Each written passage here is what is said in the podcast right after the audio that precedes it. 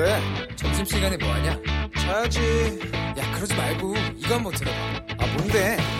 지금 당장 yeah. 라디오를 켜봐 나른한 오후 깨울 시사 토크쇼 모두가 즐길 수 있고 함께하는 시간 유쾌하고도 신나는 시사 토크쇼 오태훈의 시사본부.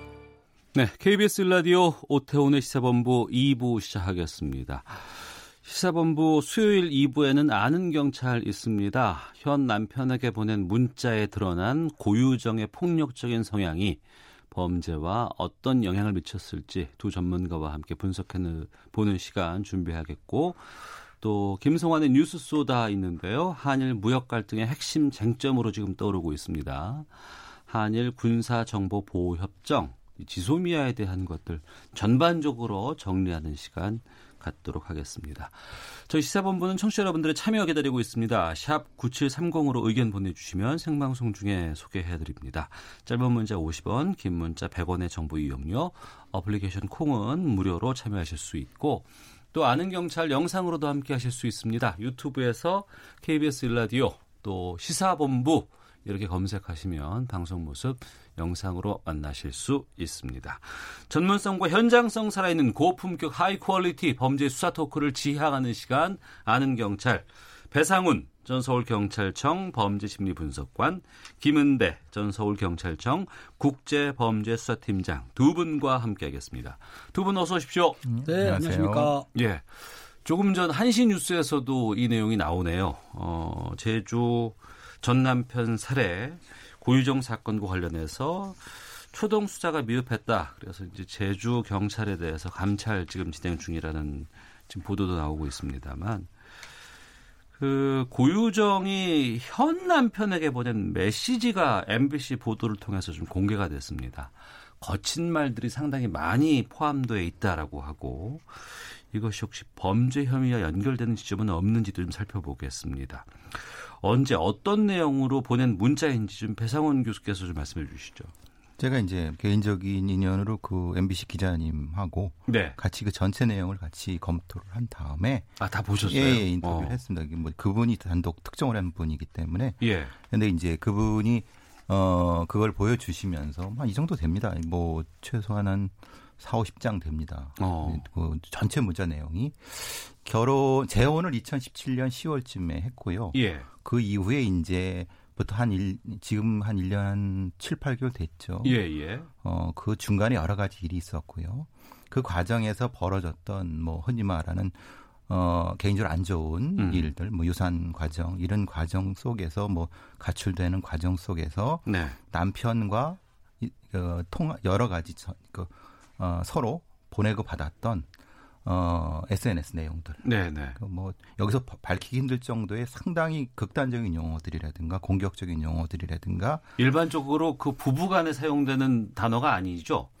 이혼 전에 부부들은 그렇게 하는 경우도 종종 있죠. 어. 그리고 뭐 여러 가지 동물 이름도 많이 나오고 예, 예, 예. 또 이제 뭐 죽고 사는 문제도 많이 나오고 어. 그런 부분이기 때문에 전체 내용이 거기였다가 상당히 감정적 기복이 심했습니다. 아, 예. 굉장히 어떤 그 바로 그 뒤에는 같이 뭐 서로 가- 잘 살아보자라고 했다가 또 다시 또 그 내용 전체를 한번 훑어보면서 그 다음에 인터뷰를 제가 MBC에 해드렸는데 음. 내용 자체는 어 어떻게 보면 상당히 섬뜩하기도 했고 네.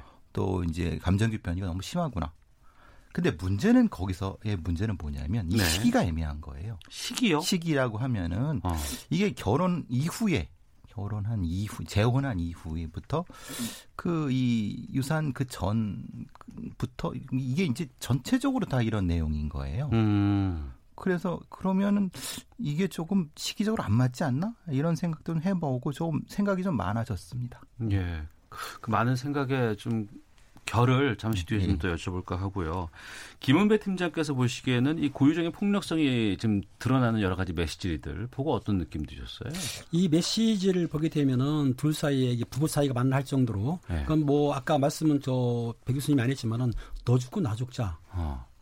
지옥 가서 다시 죽어버릴게 이런 말을 안 하지 않습니까? 보통 내가 기분이 나쁘거나 원한이 사면은 아 내가 죽어버릴 거야 하지 상대편을 죽인단 말은 잘안 하는데 아. 상대편을 죽인다고 본인이 지옥까지 나오고 이런 극단적인 언어를 쓴 거 봐서는 둘 사이의 감정의 기복이 심할 뿐만 아니라 예. 굉장한 미움과 증오심이 포함됐다고 봐야 되죠. 음.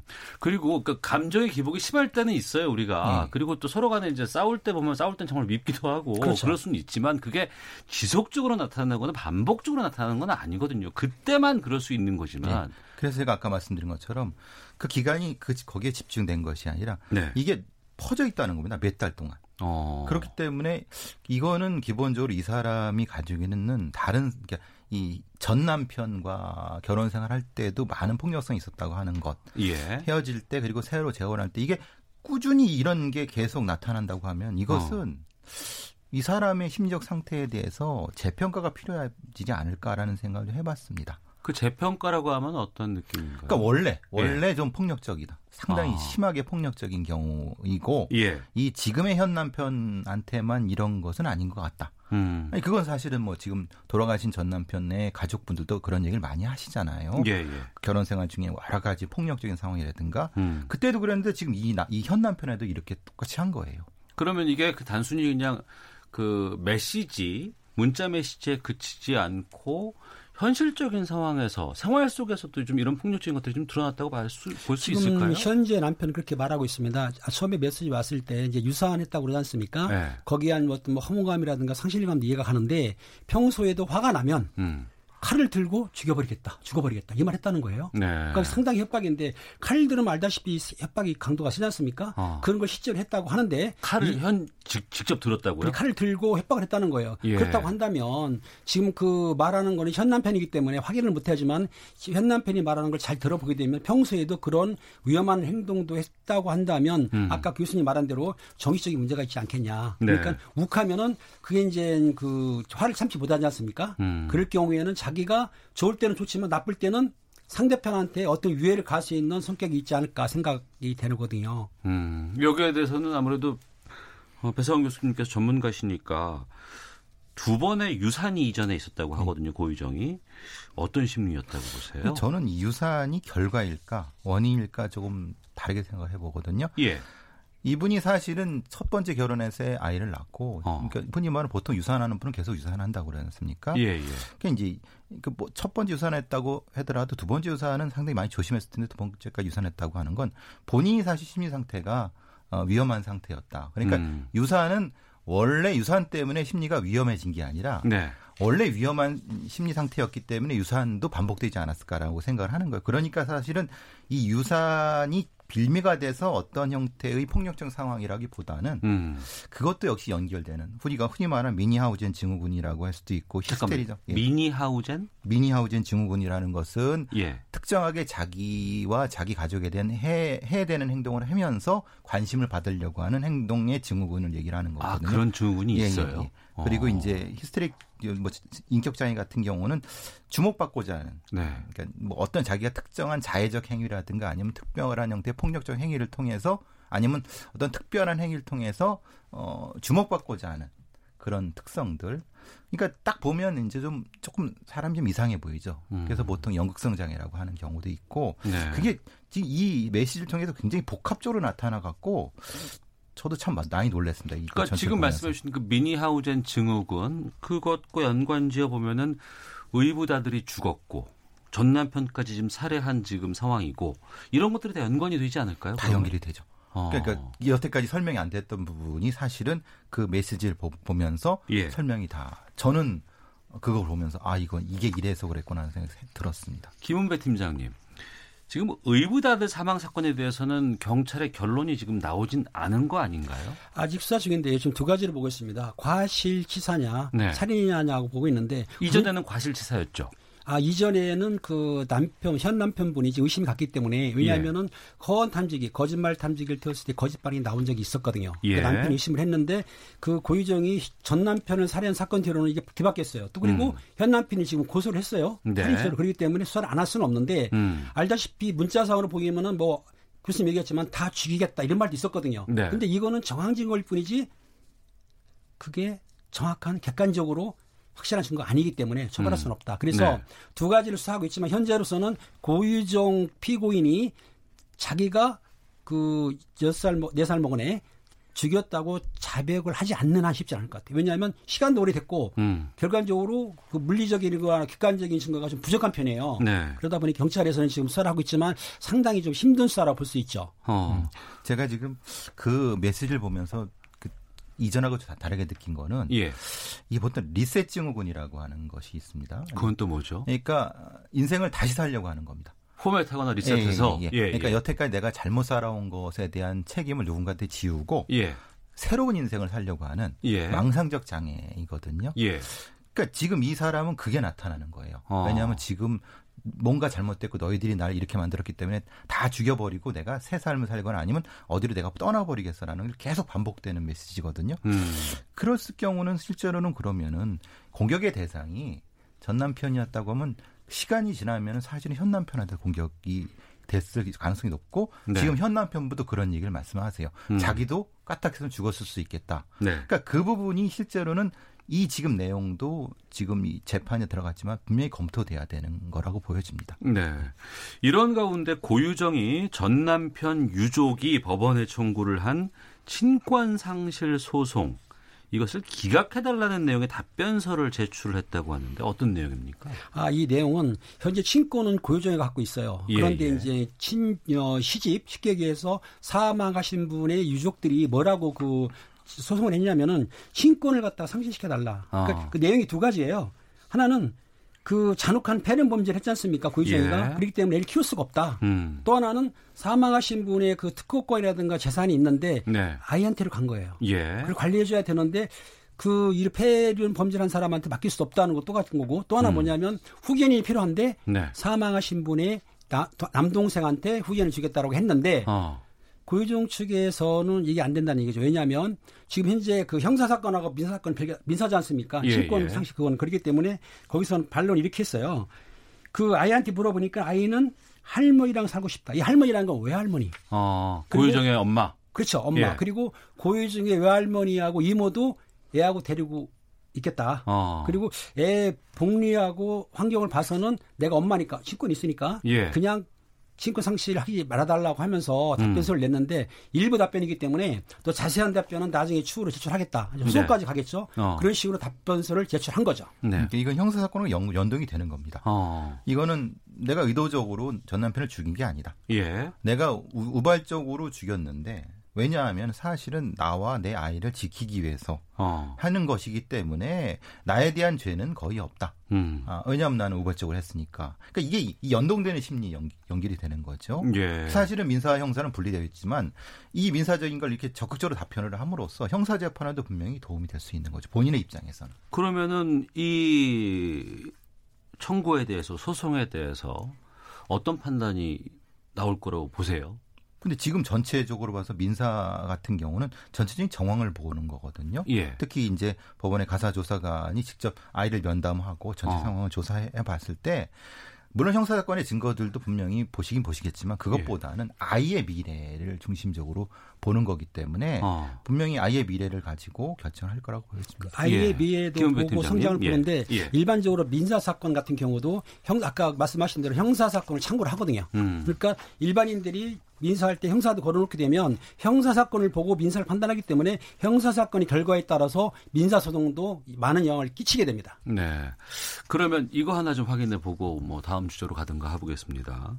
지금 고유정의 여러 가지 뭐 증후군이라든가 뭐 새로운 용어들도 많이 나오고요. 그리고 뭐 정신적인 문제들 여러 가지 이런 것들이 좀 나오고 있는데 혹시나 이게 지금 어 전 남편 살해와 관련해서 정신적인 것으로 이게 넘어갈 수 있는 판단할 수 있는 그렇기 때문에 이 범죄의 결과에 그것이 관여될 수 있는 상황이 올 수도 있습니까?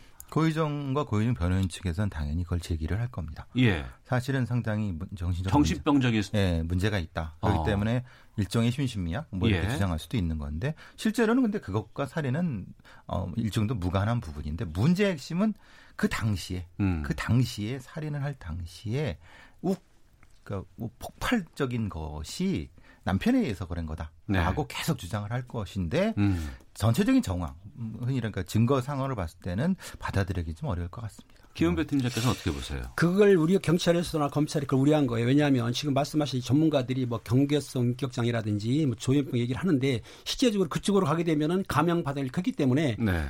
고유정 피고인이 실제적으로 조, 그 병원 다니면서 그 조울증, 아, 조현병이라든지 그걸 받은 진단이 없어요. 음. 객관적으로 경찰에서는 그쪽으로 안 가고 사회 여론이 되기 때문에 일단은 범죄를 본인이 그 계획해서 치밀하게 한 걸로 계획 범죄로 봤기 때문에 여기에 대한 정치적 문제는 개입하지 않은 거예요. 음. 검찰에서도 아마 그 문제는 정치적인 문제에서는 아마 그 변호인단에서는 건들지는 몰라도 네. 검찰이나 경찰에서는 그거는 이제 수면 밑으로 내려놓고 범행한 그 사항만 가지고 기소를 할 거로 보고 있습니다. 네. 돌아오는 12일 다음 주에 고유정이 출석하는 첫 재판 예정돼 있다고 합니다. 법원이 지난 공판 준비 기일에 고유정 측에다가 졸피뎀, 혈흔, 뼈 강도 등 살인 관련 검색을 왜 했는지 설명을 하라고 지시를 했다고 하는데 지금 고유정의 입장이 바뀌었다거나 뭐 이런 지금 보도는 나오지 않고 있는 것 같아요. 네. 계속해서 지금 이런 쪽으로 앞서 말씀하셨던 정신적인 어떤 그런 쪽으로 몰고 가고 있는 츠- 좀 뉘앙스가 강해요. 그렇죠. 그쪽으로 고소할 겁니다. 어. 지금으로선 뭐 그 고유정 입장에선 그거밖에 없는 거죠. 그것도 하지만 지금 가장 그- 그쪽에서 주장하는 게 뭐냐면은 일단은 우발적 음. 나를 성폭행하려고 하는데 수박을 썰다가 그 우발적으로 살해했다 이러고 우발적 좀 살인을 몰고 가기 때문에 그거는 아마 검찰 그 담당 검사가 그 우발적인 건 아마 충분히 깨트릴 수 있는 증거가 있기 때문에 그 쉽지 않을 거로 봅니다. 알겠습니다. 재판 과정에서 어떤 일들이 지금 드러나고 있는지 또 어떤 발언들이 나오고 있는지 좀 참고를 좀 해보도록 하겠습니다. 배상훈 전 서울경찰청 범죄심리분석관, 김은배 전 서울경찰청 국제범죄수사팀장과 아는 경찰 함께 하고 있습니다. 여러 각박한 뉴스들, 폭폭한 뉴스들, 또 폭염 속에서 희망적인 소식이 들렸습니다. 지난 수요일 날 저희들과 두 분과 말씀 나누면서 아유 꼭 좀 살았으면 좋겠는데 쉽지는 않은 것 같다. 좀 고민도 좀 됐었고 따로 좀 말씀드리면서 아유 어떡할까요? 막 그랬었는데 그야말로 기적 같은 소식이 왔습니다. 이 좋은 누리양 생환 소식은 저희가 월요일에 좀 알려드렸고요. 경찰 수색 과정에서 좀 두 분과 좀 살펴볼까 합니다. 애초에 얘기했었던 건 마을 쪽이 아니 마을 쪽이었는데 그쪽이 아니고 산 정상 쪽에서 이 좋은 누리양이 발견이 된 거예요. 좋은 누리양이 왜 마을로 간다고 했, 했는데도 불구하고 산으로 갔었을까라는 궁금증이 있거든요. 배사원 교수께서 먼저 좀 말씀해 주세요. 음, 아이는 엄마 말을 잘 들, 들은 겁니다. 엄마 말을 예, 들었다고요? 잘 들은 겁니다.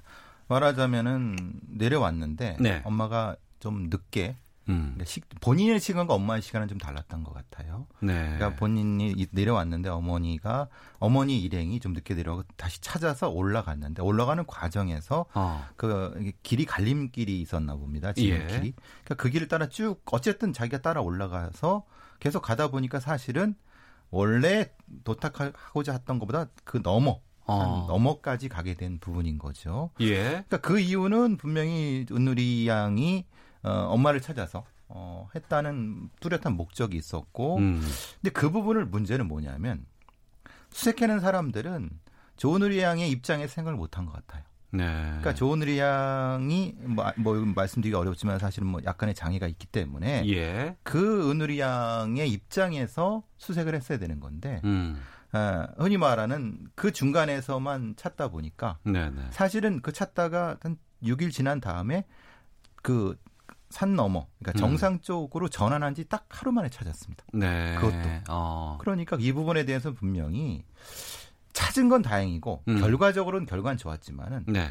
실종 수색 과정에서 여러 가지 결정 과정, 어떤 판단 과정 이런 부분에 대한 꼼꼼한 기록과 음. 평가 그 이것을 통해서 다음에 어떤 이런 비슷한 사건이 있었을 때 교훈을 삼아야 되지 않을까 싶습니다. 그럼 그럴 때는 프로파일러의 좀 역할이 좀 크지 않나요? 그래서 저희들은 실종 프로파일러라는 프로그램이 있습니다. 네. 안 써먹어서 문제죠. 제가 그래서 계속 그 강진 사건이라든가 뭐 다른 의성 사건에서도 어. 제가 욕을 바가지를 먹으면서도 계속 이런 얘기를 하는 이유가 예, 예. 프로파일러들 그 FBI에서 만드는 실종 프로파일링 있고 실종에 대한 수색 매뉴얼이라든가 이런 것들이 별도로 있습니다. 음. 근데 현장에 가게 되면 네.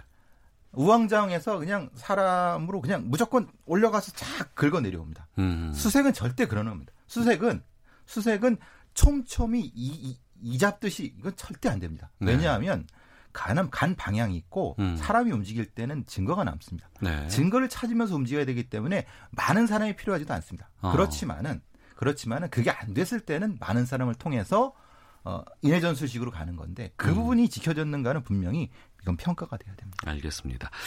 좋은 누리양이 무사히 발견이 됐습니다. 그리고 건강 상태도 그렇게 뭐, 이- 뭐 이- 열흘 넘게 있었다곤 하지만 그래도 그것과 비교해 봤을 때는 괜찮은 것 같아요. 다행스럽고.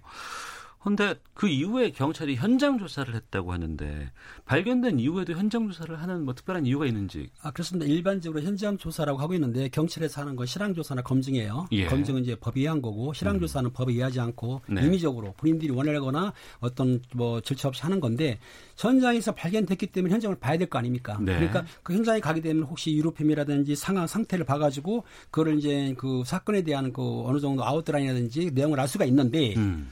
아, 이번에 현장 조사를 위해서 아마 그 출동을 했는데 실제적으로 현장을 못 찾았어요. 네. 지금 어? 언론에서 말하기에는 4시간 동안을 했는데 못 찾았기 때문에 아 좋은 누리양을 발견한 현장을 못 찾았다고요? 예. 그 좋은 누리양 현장을 찾기 위해서 동원 그 군견도 동원했습니다. 네네. 했는데 실제적으로 그 현장을 찾지 못한 거예요. 아 달관이가 한 번 더 갔어요? 네, 어. 갔는데 안 됐기 때문에 제가 영상을 보게 되니까 상당히 가팔라요. 음. 그러니까 그 가파른 곳을 좋은 누리양이 올라갈 정도라는 건 상당히 의혹이 저도 많은 편인데 네. 실제로 동원된 경찰관이나 그 달관이가 못 찾을 정도라고 한다면 음. 그 깊고 깊은 아니면은 험한 산세란 얘기인데 네. 거기에 그 좋은 누리가 있었다는 것은 음. 어떻든 현장 검증, 현장 조사를 시청하러 갔는데 마치지는 못했습니다. 어. 그건 아마 좋은 누리양이기 때문에 올라갔을 거라는 생각이 듭니다. 그건 무슨 뜻이죠? 왜냐하면은 실제로는 우리가 이제 비가 오고 네. 습한 상태라고 하면은 낮은 곳에는 물이 모이지만은 음. 자, 잠을 자야 되니까 당연히 높은 곳으로 올라가야 되는 당연히 그 가파른 곳 올라가게 되면 습기가 없죠. 네. 거기서 아마 거기서 6, 7일을 잤다고 이제 지금 보도되고 있는데 최소한 한 3, 4일은 거기서 잤을 텐데 어. 몇 군데 이동했을 겁니다. 그러니까 예. 사실은 본인이 잘 잠잘 곳을 찾다가 보니까 슬슬 조금씩 올라가다 보니까 사실은 아. 험준한 곳으로 올라갔을 가능성이 높고 예. 거기가 GPS도 안 터진다고 합니다. 음. 그러니까 분명히 박성 그 진- 하사 그 저기 원사가 가지고 있었고 달관이도 가지고 있었던 그 부분이 있는데 네. GPS가 기록이 안 돼 버리니까 아, 지금 못 찾은 거죠. 다시 긁고 다시 못 올라가는 거죠. 예, 네. 예. 그 달관이도 사실은 거기가 이제 비도 오고 그러니까 냄새가 흩어져 버리니까 그렇죠. 음. 지금 이 상황이 돼 버리는 거죠. 네. 그러한 좀 어려움들이 있지만 또 그것 때문에 또 우리 좋은 누리 양이 잘 생존해서 우리가 만날 수 있지 않았을까. 역설적으로 말하면 그렇습니다. 예. 그럴 수 있다는 생각이 좀 들기도 하고 지금 뭐 조양과의 여러 가지 면담 결과라든가 이런 것들을 토대로 경찰에서는 뭐 타인과의 접촉 흔적이라든가 범죄 피해 관련성은 지금 없는 것으로 결론 내렸다면서요? 그렇- 팀장께서 말씀해 그렇습니다. 이번에 이제 좋은누리 양이 발견해가지고 그 현장을 확인을 못했지만은 음. 좋은누리 양을 이제 면담을 해서 조사를 했어요. 이제 여경 두 명을 붙여서 교사랑 같이 했는데 실제로 그 좋은누리 양이 완벽한 대답은 못했습니다. 왜냐하면 기억이 안 나는 게 있지 않습니까? 예. 근데 중요한 거는 타인을 만난 적은 없다. 음. 짐승도 없었다. 그렇다고 한다면 타인이 없다고 한다면은 범죄 가능성 없지 않느냐. 네. 그러니까 유괴라든가 납치 가능성은 없다. 그리고 형사들이 사실은 그 무림천 그쪽에 해가지고 차량이라든지 내비게이션, CCTV 탐문사 했는데 범죄 흔적은 못 찾았어요. 음. 그렇다 보니까는 현장에 조사는 안 했다 하더라도 그 좋은 누리양 진술 및 그리고 저항 상황을 볼 때에는 아 이거는 범죄 혐의는 없기 때문에 수사 식 사건 종결을 할 예정인 것 같습니다. 알겠습니다. 지금 상태에서는 조은일 양은 그 기억이 브러킹 상태입니다. 음. 그러니까 사실 이건 되게 당연한 상태입니다. 그러니까 지금 상태에서 더 기억을 끄집어내려고 하면은 네. 정신적 충격을 받거든요. 아. 지금 상태는 이 상태로 좀 두는 것이 낫습니다. 알겠습니다. 아는 경찰 함께 하고 있는데요. 헤드라인 뉴스 듣고 계속해서 다음 주제로 넘어가도록 하겠습니다. 일본 경제산업성은 오늘 한국을 수출 관리상의 일반 포괄 허가 대상인 이른바 백색 국가에서 제외하는 내용의 수출 무역 관리령 개정안을 공포했습니다. 한중일 3개국 외교장관 회담이 이달 하순 중국에서 열려 북한 비핵화에 대해 협의할 전망이라고 NHK가 오늘 전했습니다. 청와대는 일제 강제징용 피해자 배상 문제를 해결하기 위해 정부가 원 플러스 원안, 즉 한일 기업 공동기금 조성안을 마련할 때 정부와 사전 협의는 없었다는 피해자 측 주장에 대해 구체적 설명을 부과하는 것은 적절치 않다고 밝혔습니다. 더불어민주당 이해찬 대표가 일본이 반도체 소재를 중심으로 우리를 공격하고 있어 여러 가지로 어려운데 관광 산업은 일자리 창출 효과가 매우 높고 직접적인 소비자 활동 영역이라 효과가 바로 나타나는 매우 중요한 분야라며 제대로 위기를 극복하기 위해 최대한 노력해야 한다고 말했습니다.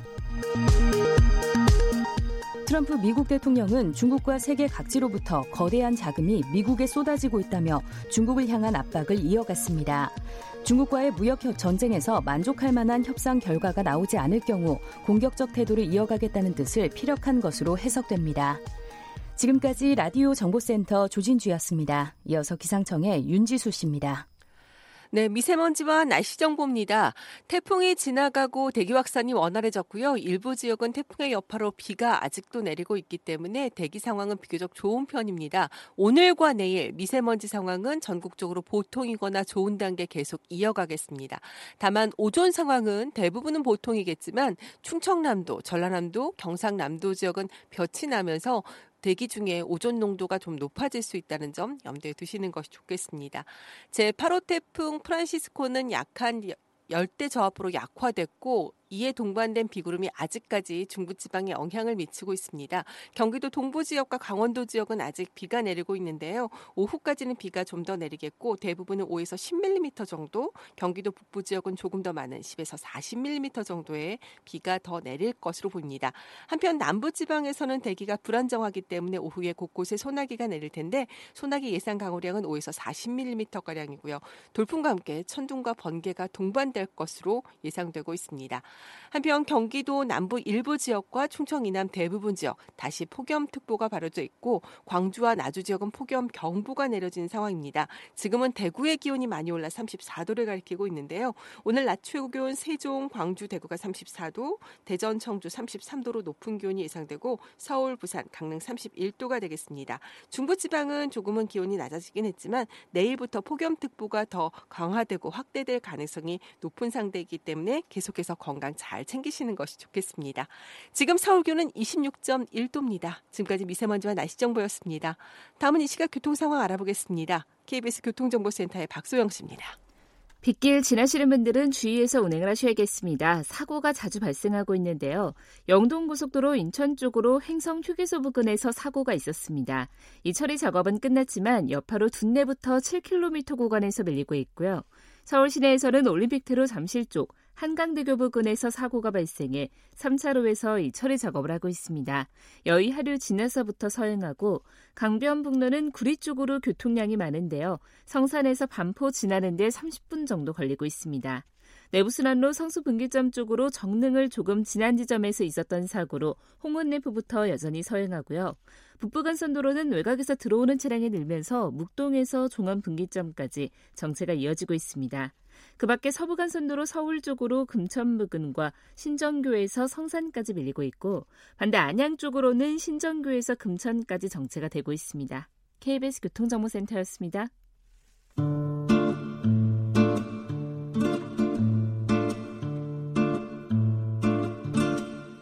오태훈의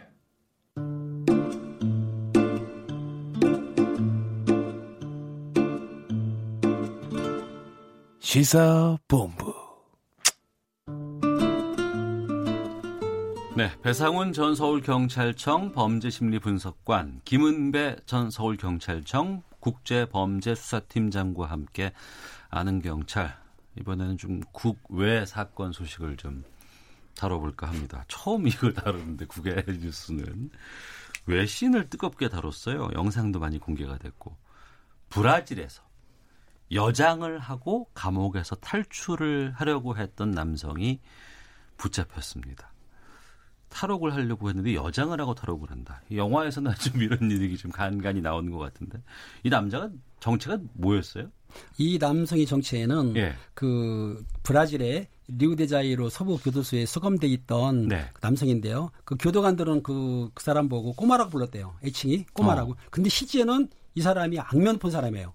브라질의 그 리우데자네이루 주를 장악하고 있는 네. 그 마약 밀매 조직이 있어요. 악명 어. 높은데 레드 코만도. 네. 코만도라는 뜻은 특수부대라는 뜻이지 않습니까? 예, 예. 레드 코만도의 실질적인 보스입니다. 두목. 아, 마약 조직의 마약 두목. 조직의 두목인데 그 서부 교도소에 수감돼 있다가 탈출하려고 여성으로 변장하다가 탈출하다가 잡힌 거죠. 네.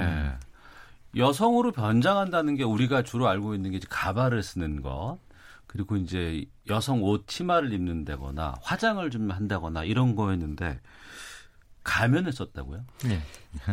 실리콘으로 만든 예. 가면. 우리가 이제 뭐 보시면 아시겠지만은 이 약간 그 이 살색에 있는 그 실리콘을 만 눈은 파여진 네, 코 네. 이런 파여진 형태의 것을 어떻게 만들었나 봅니다. 어. 그거를 뒤집어서 쓰고 가발을 쓰고 예. 그러니까 겉으로 얼핏 봐서는 여성 같죠. 어. 그렇게 했는데 우리가 미션 임파서블 같은 데 보는 것처럼 그렇게 정교한 건 아니었는 것 같습니다. 아, 그건 영화고요. 정말 예. 그거는 CG도 다 같이 네. 예, 돼 있는. 근데 현실은 그렇지 않았고 어. 근데 근데 사실은 이제 보통 그 브라질 교도소가 굉장히 만 원이라고 합니다. 그러니까 예, 예, 예. 뭐 그냥 여러 사람이 왔다 갔다 하고 면회객들도 그래서 이제 쓱 지나갈 생각으로 있었나 본데 음. 그 눈썹이 눈썹이 좋은 교도관에서 발견된 거죠. 그거 들킬 줄 몰랐을까요? 그렇게 허술하게 했을까? 아니, 싶은 그런데 지금 드는데. 말씀하신 대로 그 변장을 좀 정경을 했어요. 왜냐하면 그 사진을 보게 되니까 예. 실리콘을 뒤집어 쓰고 가발을 썼는데 예. 정말 그리고 그 꼬마라고 애칭이 있었습니까? 아. 몸집도 작았어요. 아, 몸집이 왜소했다. 면회 온 사람이 19살 먹은 딸인데 예. 이거 면회를 끝나는 것처럼 해서 본인이 반대로 딸을 남겨두고 본인이 딸처럼 변장을 해서 나갔는데 예. 정문 나갈 때 그냥 통과했으면 될 뻔도 했는데 불안하고 떨며 그러니까 사람이 그 교도관이 볼 때 이상하지 않습니까? 예, 그러니까 예. 본인이 침착하고 그냥 당당히 걸어갔으면 혹시 모르는데 떠는 바람에 아. 검문을 해보니까 걸린 거예요. 그러니까 면회를 온 19살 딸로 변장을 한 하고, 거고 예. 딸이 나갈 때처럼 나가면 됐는데 네. 당당하게 나가면 아, 그냥 안 걸렸을 수도 있는데 왠지 좀 불안하고 나 그렇죠. 걸리지 불안하고 않을까라는 떠, 떠니까 그 고민 때문에 거죠. 그래서 이제 한국 경찰이 뭐 우리 팀장님도 아시겠지만 브라질 경찰들한테 여러 가지 과학수사 기법들을 많이 전수를 하는데 아 우리가요? 예, 예. 어. 우리가 이제 한류죠. 네, 범죄 수사 한류인데 아 브라질의 경찰에 예, 예, 한류가 예. 있군요. 예, 예, 우리 경찰에. 우리가 이제 국가에서 많이 하는 법보행 분석이라는 것이 있습니다. 실제로 음. 사람이 걷는 것엔 독특한 유니크한 그 특성이 있습니다. 네. 우리 이제 앵커께서도 걸어 거시는 것이 저랑 이제 팀장님하고 다르거든요. 그렇죠. 예. 그런 것들은 이제 눈썹 한번 배워두면은 음. 아 저거는 걸음걸이인데 겉은 남자지만 아 저건 여자 걸음걸이다. 저건 겉은 여자는 남자 걸음걸이다. 이걸 알 수 있는 거죠. 그런데 음. 그거를 눈썰미 좋은 교도관한테 물론 그 본인이 이제 좀 많이 좀 긴장을 했을 수 있겠지만 그- 네. 그게 이제 탄로난 것 같습니다. 어. 요즘도 정말 이 탈옥 이런 게 있고 성공하는 게 있을까요? 어떻게 보세요? 뭐 탈옥은 우리나라도 옛날에 유명한 거 신모모, 신모모 네. 유명하지 않습니까? 탈옥한 적은 있어요. 그런데 음. 우리나라에서는 이렇게 그 가발이라든지 유장을 해 탈옥한 건 아니고 네. 그 교도소 담장을 넘는다든지 음. 호송 중에 탈옥은 가능해도 실질적으로 그렇게 여성으로 분장한다든지 그런 가발을 써가지고 탈옥한 적은 없습니다. 네. 그, 그건 있었죠. 배식구로 빠져나가. 아, 배식구. 아, 네, 그거는 이제 네. 그 배식구 뭐냐면은 예. 유치장. 유치장에 예. 있을 때 음식을 넣어주기 위해서 조그마한 그 통로가 있어요. 예, 예, 조그마한데 일반적으로 그 사람이 못 빠져나오는데 예. 특이하게도 좀 마른 분이 네. 그걸 빠져나온 바람에 난리가 났었죠. 예. 그런 경우는 예. 있었습니다. 아, 있었습니다. 근데- 우리나라에서도. 근데 이제 이렇게 여장을 하고 하는 경우는 음. 이런 경우는 없었죠. 예. 네. 이번에는 19살 딸로 위장을 해서 도망가려고 했었고 할머니로 분장해서 탈옥하려던 죄수가 있었다고요? 예, 브라질은 참 읽어보면 황당한 나라긴 한데요. 거기도 이제 보면은 그 구이 말해서 교도소에 부역 중이던 클로도알부 안토니오 펠리페라는 44세의 남자인데 예. 이 사람도 범죄 조직, 마약 유통하는 마약 밀매 조직인 코만도 베르베로. 그 코만도를 좋아해요. 베르베로라는 사람인데 마약 밀매로 36년을 받아 36년형을 받아 가지고 예. 2009년에 수감이 됐어요. 어. 그런데 어떻게 했는지 모르지만 할머니 아까 가발이라든지 실리콘을 분장을 했어요. 예, 예. 그리고 탈출을 시도했는데 잘 도망 아, 탈출하다가 교도관이 보니까 할머니 어, 여자는 들어온 적이 없는데 어. 그리고 키도 좀 큰 거예요 예, 할머니보다는 예. 어. 그래가지고 그 눈썰미에 걸려서 체포를 또 당했는데 음. 근데 그 실리콘 같은 그 가발 그는 도구가 실제적으로 인터넷에서 판매가 된다 그래요. 아, 그래요? 예, 그 이제 허리우드에서 쓰는 분장실인 하는 판매가 되는데 한 840파운드 정도. 어. 우리나라 돈으로 하면 한 124만 원 정도로 판매가 되니까 그거를 구입해서 하고 나가다가 단속에 걸린 거죠. 옛날에 FX인가 그런 영화도 좀 그런 그렇죠. 거 다뤘던 네. 것 그렇죠. 같기도 한데 탈옥하다가 붙잡히면 죄수는 앞으로 어떻게 되는 겁니까? 우리나라 형법에는 도주죄가 있고요. 특수도주죄가 있습니다. 145조 형법, 146조. 그러니까 그러면 이거는 우리나라 형법에 의하면 7년 이하의 징역이고요. 물론 그냥 일반 도주죄는 1년 이하의 징역인데 글쎄요. 물론 브라질도 당연히 그런 죄가 있겠죠. 다시 음. 거기 형량이 가중되는 거죠. 알겠습니다. 자, 배상훈 전 서울경찰청 범죄심리분석관, 김은배 전 서울경찰청 국제범죄수사팀장과 함께 아는 경찰 진행했습니다. 마치도록 하겠습니다. 두 분 말씀 고맙습니다. 감사합니다.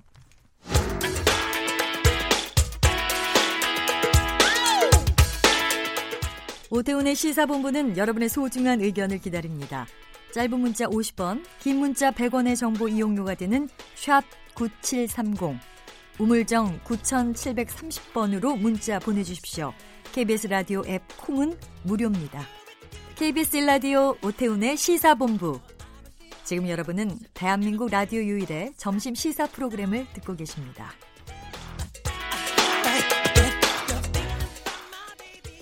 네, 일본의 경제 도발 이후에 우리 정부의 맞대응 카드로 상당히 여러 가지 대안들, 안건들이 떠오르고 있습니다. 그 중에서 참 지금 뜨거운 카드가 한일 군사 정보 보호 협정 지소미아 파기인데요. 어, 여론도 상당히 좀 여기에 대해서 관심이 높고 청와대는 현재로서는 신중한 태도를 보이고 있습니다만 어, 여당 쪽에서는 파기론이 좀 있고 보수 야당 앞서서 자유한국당 어, 김용태 의원 연결했을 때 이건 불가다 절대 안 된다 맞서고 있는 상황입니다. 김성환의 뉴스소다에서 이 지소미아에 대해서 좀 구체적으로 정리를 하고 따져보도록 하겠습니다. 시사평론가 김성환 씨 자리하셨습니다. 어서 오십시오. 네, 안녕하세요. 예. 먼저 그 이 지소미아가 2016년 11월에 일본과 우리가 체결을 한 거라고요? 음, 아니요. 그러니까 정확하게 말씀드리면 그때 처음 시도를 했던 거죠. 어. 그러니까 그 당시에는 이제 이명박 정부였잖아요. 아니 2016년. 아, 2016년에 체결한 건 맞습니다. 이명박 정부 때도 그럼 이걸 체결하려고 했었어요? 어, 기억 안 나세요? 그때 그 지소미아 협정 체결한다 그래서 네. 아주 나라가 발칵 뒤집어진 적이 있었잖아요. 음. 밀실 협상이라고 해서 예. 굉장히 여론이 반발을 많이 했던 거였거든요. 어. 그러니까 왜냐하면 그 당시에 일본하고 사이가 굉장히 안 좋았어요. 이명박 정부 때. 네. 독도 문제 관련해서. 그러다가 갑자기 독도 갔잖아요. 예, 예, 예. 그래서 또 다시 관계가 안 좋고 어. 결국 이제 박근혜 정부 시절에 들어와서 그것도 뭐 박근혜 정부 들어서고 난 다음에 한 2년 정도 이상 지나고 난 다음에 아, 위안부 협정 맺고 그리고 관계가 어느 정도 회복되는 모습을 보였거든요. 그러니까 일본의 군사 대국화에 대한 우려의 목소리가 당시에도 굉장히 많았습니다. 네. 그렇다 그래서 결국 국민들이 굉장히 반발 여론이 높아지니까 이명박 정부에서는 이게 체결이 안 됐어요. 음. 안 됐는데 말씀하셨던 것처럼 2016년 11월 23일 날 갑자기 이걸 체결한다는 소식이 들린 겁니다.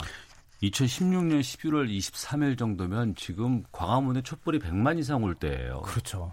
예. 그러니까 최순실 국정농단 사태로 박근혜 정부가 거의 식물 정부가 된 상태였거든요. 예, 예. 근데 그때 난데없이 다 잊, 잊었다고 생각했던 지소미아 문제가 다시 나왔고 어. 한민국 국방부 장관하고 나가미네 야스마사 주한 일본 대사가 예. 서명을 하는 서명식을 했는데 어. 그 서명식 장면도 공개를 안 했어요 언론에. 예. 그래 당시에 국방부 출입 기자들이 사진 기자들이 카메라를 그냥 복도에다가 내려놨어요 어. 항의의 뜻으로.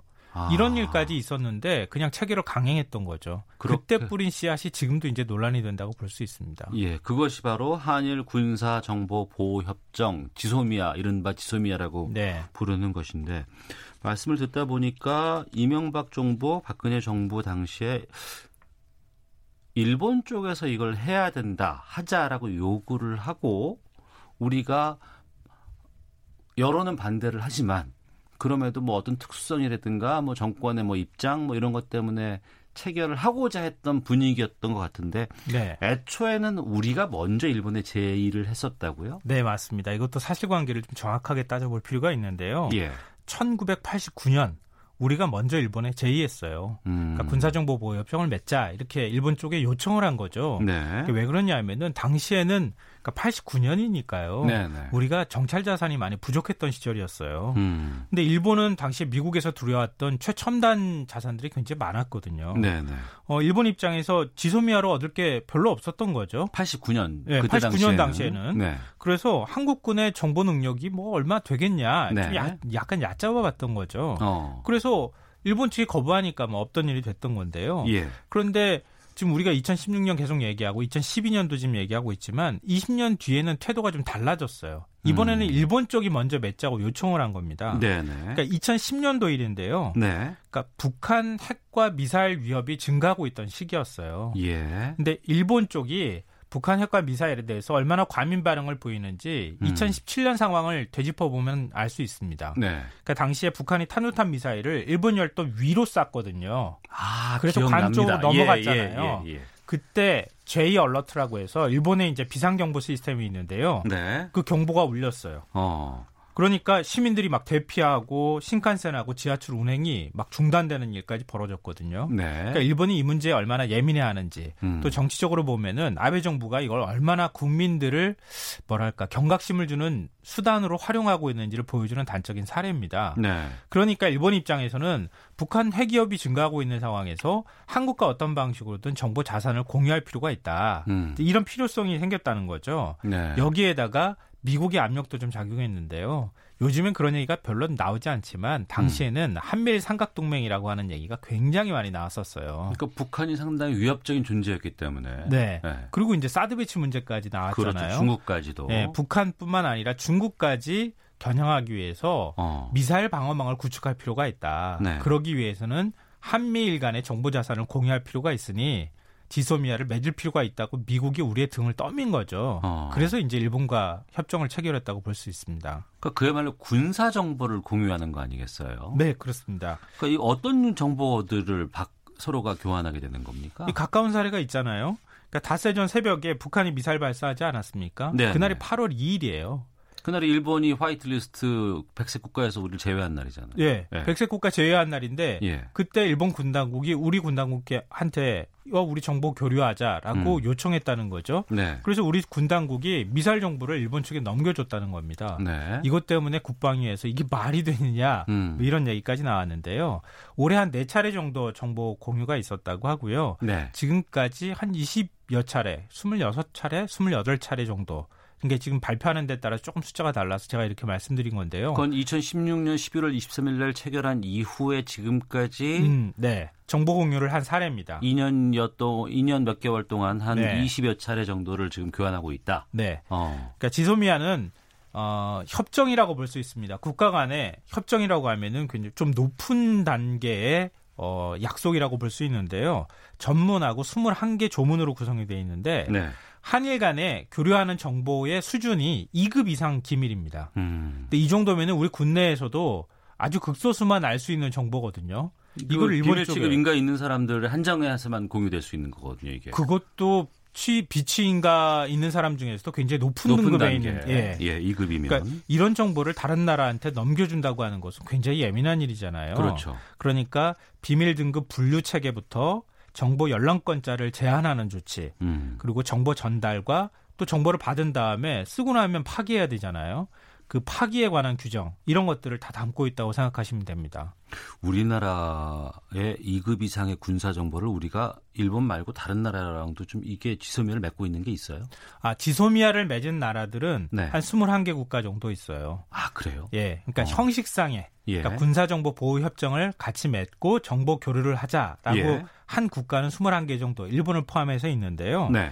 근데 대부분은 우리나라하고 지정학적으로 거리가 있는 국가들이잖아요. 그렇죠. 예를 들어서 우리가 중국하고 지소미아 맺을 수는 없잖아요. 북한하고 어. 맺을 수도 없고. 예, 예. 그러니까 우리랑 거- 지정학적으로 거리가 떨어져 있는 국가이기 때문에 뭐 직접적인 긴, 군사적 긴장 관계와는 좀 차이가 있다는 거죠. 음. 맺었다 하더라도. 네. 그리고 맺은 협정의 내용도 일본과는 많은 차이가 있습니다. 어. 그러니까 한일 간에 맺은 지소미아는 어, 우리가 맺은 군사협력으로는 미국을 빼놓고는 가장 높은 단계의 군사협력을 맺은 겁니다. 미국 다음으로는 가장 높은 군사 단계 협정을 네. 일본과 맺고 있다 우리가. 예. 그리고 단순히 군사 정보뿐만 아니라 군사 시설을 사용할 수 있는 권한도 부여가 돼 있어요. 시설도요? 예, 군사 정보와 관련돼 있는 시설. 어. 그러니까 필요에 따라서 예, 예. 또 군사 협력을 훨씬 더 강화하는 쪽으로 협정을 개정할 수 있는 수단도 거기에 넣어놨는데요. 예. 예를 들면 한일 상호 군수 지원 협정이라고 해서 이게 논란이 된 적이 있었잖아요. 박근혜 음. 정부 시절에. 네. 그러니까 예를 들면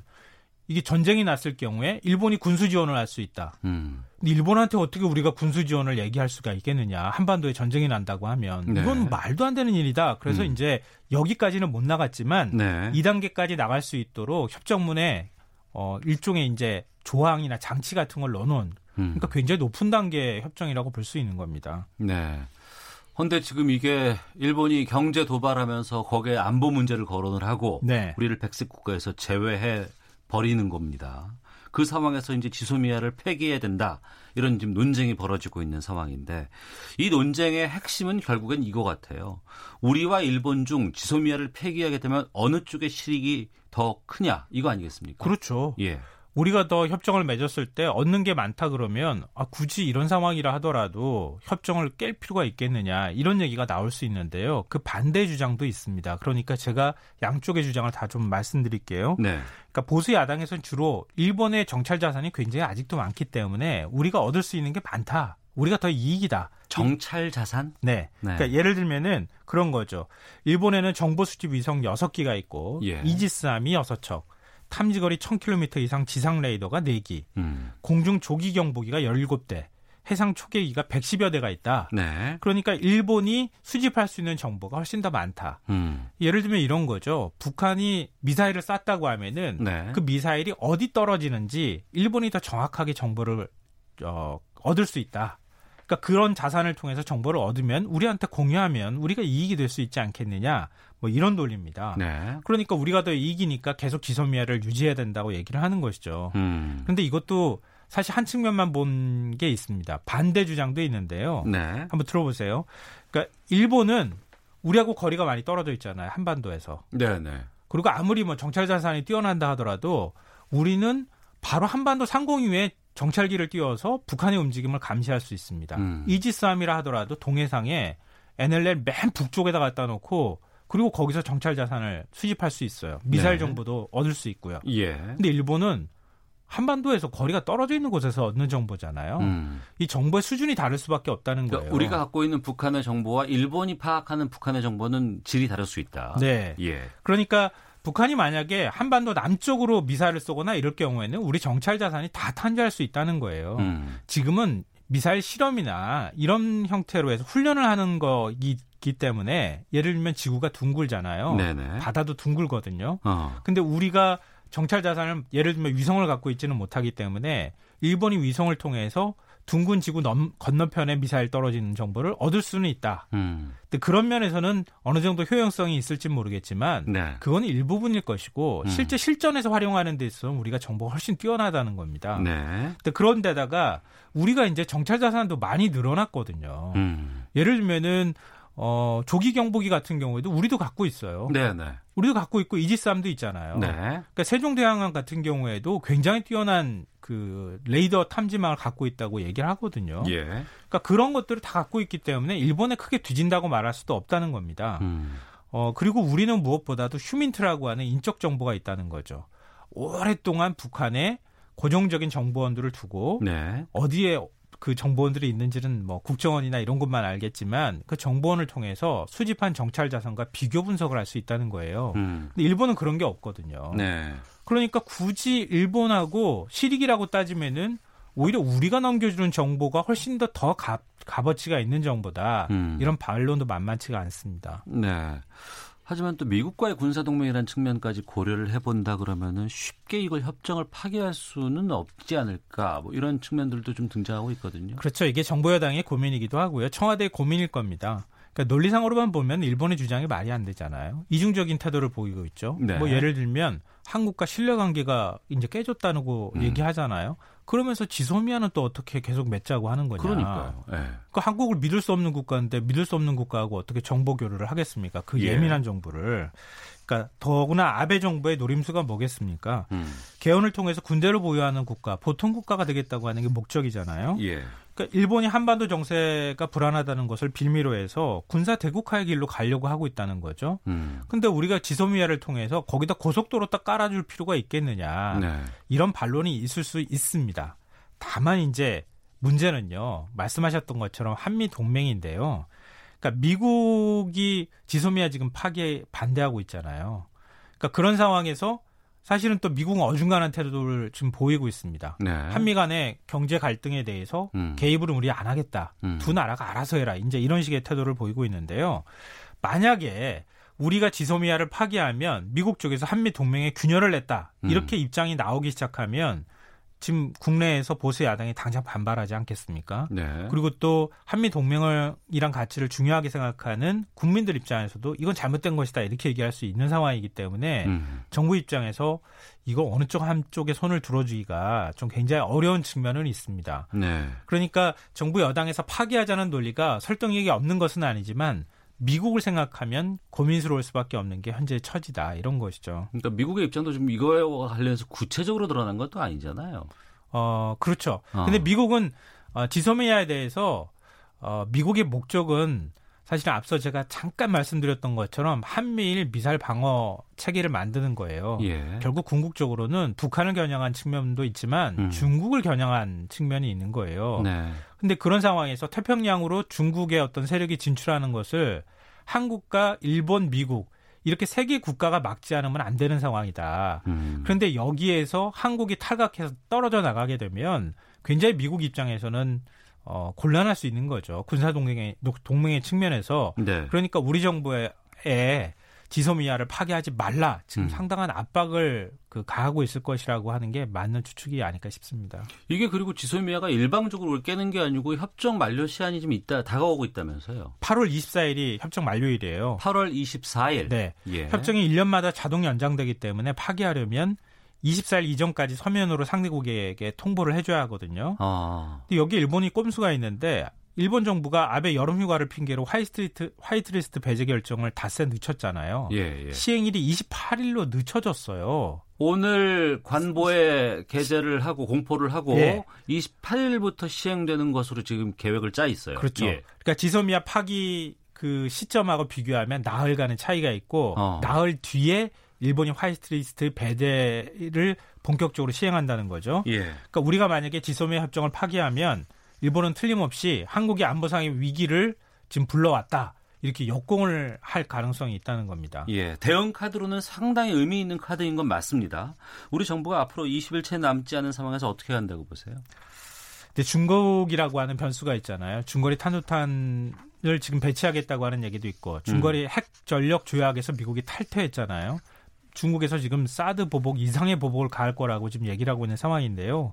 그래서 저는 대안으로 얘기를 하자면 지소미아는 두 대, 일본과 똑같은, 논, 똑같은 논리를 취하면 어떻겠느냐. 음. 일본이 신뢰할 수 없는 국가라고 하니 신뢰가 신뢰가 회복되기 전까지 지소미아 잠정적으로 중단하겠다 이렇게 선언하면 어떨까 하는 생각을 합니다. 예. 폐기해야 된다는 의견도 지금 많이 들어오고 있고 또 좋은 카드로 갖고 있으면서 활용하는 게 중요하다는 의견도 있습니다.